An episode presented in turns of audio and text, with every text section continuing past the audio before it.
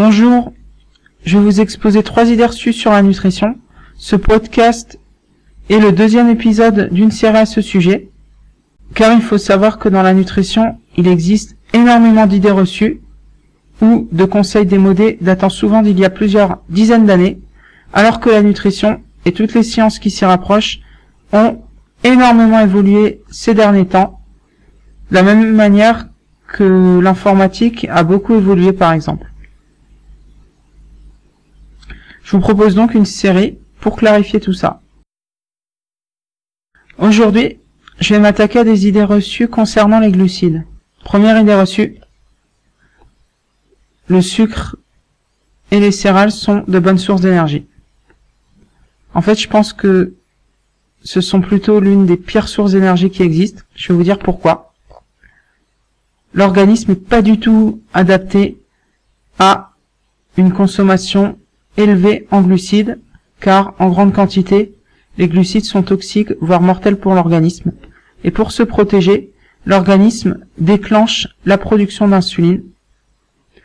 Donc l'insuline est une hormone hypoglycémique qui va activer le stockage de l'énergie au profit de la rendre utilisable.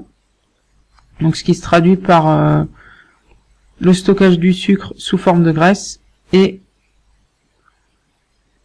des coups de fatigue comme effet secondaire. Et donc, euh, au final, vous pouvez consommer plein de sucre et puis finalement, vous retrouvez fatigué à cause de l'insuline. Donc je pense que cette source d'énergie est pas du tout bonne. En plus, si les sucres glucides sont consommés sont de mauvaise qualité, ils peuvent même se retrouver déminéralisants donc euh, et avoir plein d'autres effets secondaires. Si vous voulez une bonne source d'énergie, privilégiez plutôt les bonnes graisses comme les acides gras saturés ou monoinsaturés. Il s'agit d'une source d'énergie bien mieux assimilée par l'organisme et tolérant en bien plus grande quantité. Deuxième idée reçue.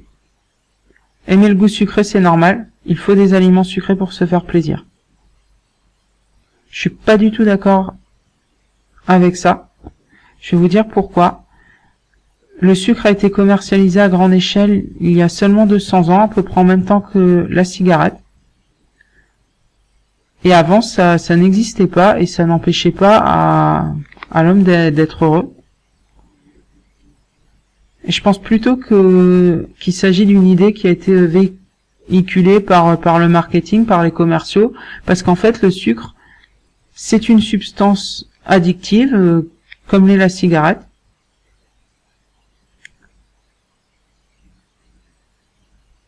Et je pense que c'est de là que, vient cette idée, mais qu'en fait euh, il n'y a pas du tout besoin de sucre pour être heureux.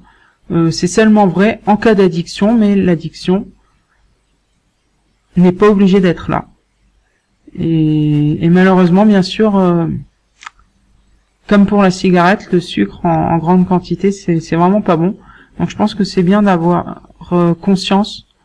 euh, de cette idée reçue. Troisième idée reçue, c'est normal d'avoir des coups de fatigue après manger.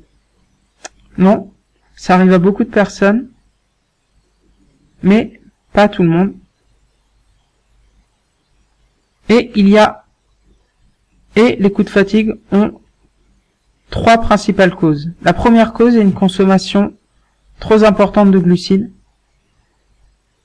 ce qui va entraîner une production excessive d'insuline, et l'insuline est une hormone qui a un effet hypoglycément, c'est-à-dire qui active euh, le stockage de l'énergie au lieu de la rendre euh, disponible. Et donc, ce sont principalement les glucides, notamment ceux à charge glycémique élevée, qui entraînent la production d'insuline. Ensuite, les protéines peuvent aussi entraîner la production d'insuline en quantité modérée. Et donc, euh, si vous consommez trop de glucides, voire trop de protéines, vous pouvez avoir des coups de fatigue après avoir mangé. La deuxième cause des coups de fatigue peuvent être à simplement un trop gros repas, car euh, l'estomac c'est un peu comme une casserole qui qui réchauffe euh, les aliments et si vous avez trop mangé alors l'estomac peut avoir du mal à, à digérer et utiliser toute l'énergie qui, qui est disponible dans l'organisme et au final, il vous en reste plus beaucoup pour vous. Vous avez un coup de fatigue.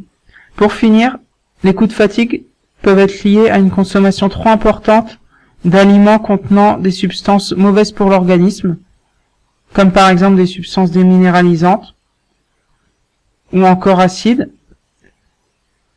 qui vont s'attaquer à l'estomac et rendre la digestion plus difficile, ce qui va se traduire par des besoins accrus en énergie par l'estomac et au final, vous avez un coup de fatigue. Voilà, j'ai fini avec ce podcast. J'espère que vous l'avez aimé et que vous avez appris de nouvelles choses. Si vous avez des questions, vous pouvez me les poser. Alors bien sûr, il existe énormément d'idées reçues et je publierai d'autres podcasts à ce sujet. Si ça vous intéresse, vous pouvez suivre mes podcasts. Vous pouvez également aller visiter mon site isinger.fr. Donc le lien est dans la description du podcast. Vous trouverez énormément d'informations à ce sujet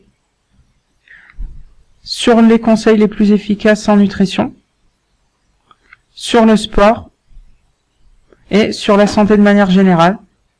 Alors bien sûr, je publie uniquement de l'information moderne basée sur la dernière recherche et les dernières découvertes. N'hésitez pas à aller faire un tour. Et si le site vous plaît, vous pourrez suivre l'information de plusieurs manières, par exemple à travers différents réseaux sociaux, ou encore en vous abonnant à la newsletter, c'est la méthode que je recommande. Comme ça, vous pouvez recevoir chaque mois un résumé des meilleurs articles et lire ceux qui vous plaisent. Voilà, je vous remercie encore une fois pour avoir écouté ce podcast. À bientôt, j'espère.